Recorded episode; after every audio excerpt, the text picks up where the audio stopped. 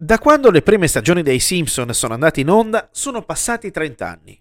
Un lasso di tempo abbastanza ampio per assistere a una certa involuzione della società occidentale, pronta a levati di scudo per cause che al lato pratico lasciano davvero il tempo che trovano. Se a tutto questo aggiungete il perbenismo dilagante che ha reso impossibile anche soltanto la scrittura di una gag, il quadro si delinea abbastanza in fretta. In questi oltre 30 anni è cambiato il mondo, il modo di fare e di intendere la televisione e soprattutto l'approccio alla risata. Ci si prende troppo fottutamente sul serio e non si è più in grado di prendere una battuta per quello che è. Ridere, quindi, è diventato più complicato che mai. Ma se c'è una cosa che i Simpson hanno regalato ai suoi fans nel corso di quelle splendide prime stagioni, che sono oro puro di sagacia e comicità, è quel macrocosmo di personaggi che sono il reale valore aggiunto a storie già di per sé uniche. Tra questi vi è sicuramente quel simpatico cialtrone a zecca garbugli di Lionel Hutz. Hutz compare per la prima volta nella serie della seconda stagione, per l'esattezza nel decimo episodio intitolato Bart è investito da un'auto, dove il primogenito della famiglia più irriverente della televisione, mentre era sul suo skateboard, viene investito dall'auto del signor Bars. Da allora ha assistito ogni membro della famiglia Simpson alle prese con guai giudiziari, con risultati esilaranti.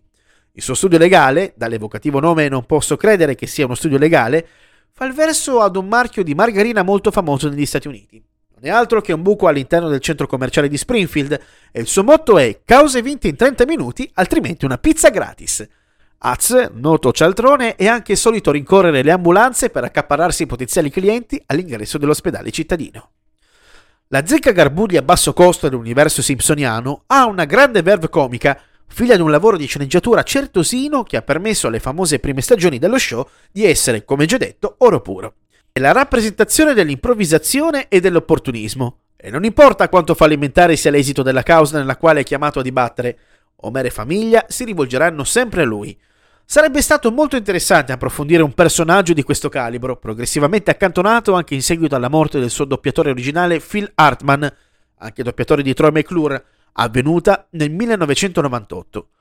Pensate a quanto sarebbe potuto essere spassoso uno spin-off sulla vita di Lionel Hutz, esattamente come è avvenuto per Saul Goodman, con il quale condivide molti aspetti di Breaking Bad.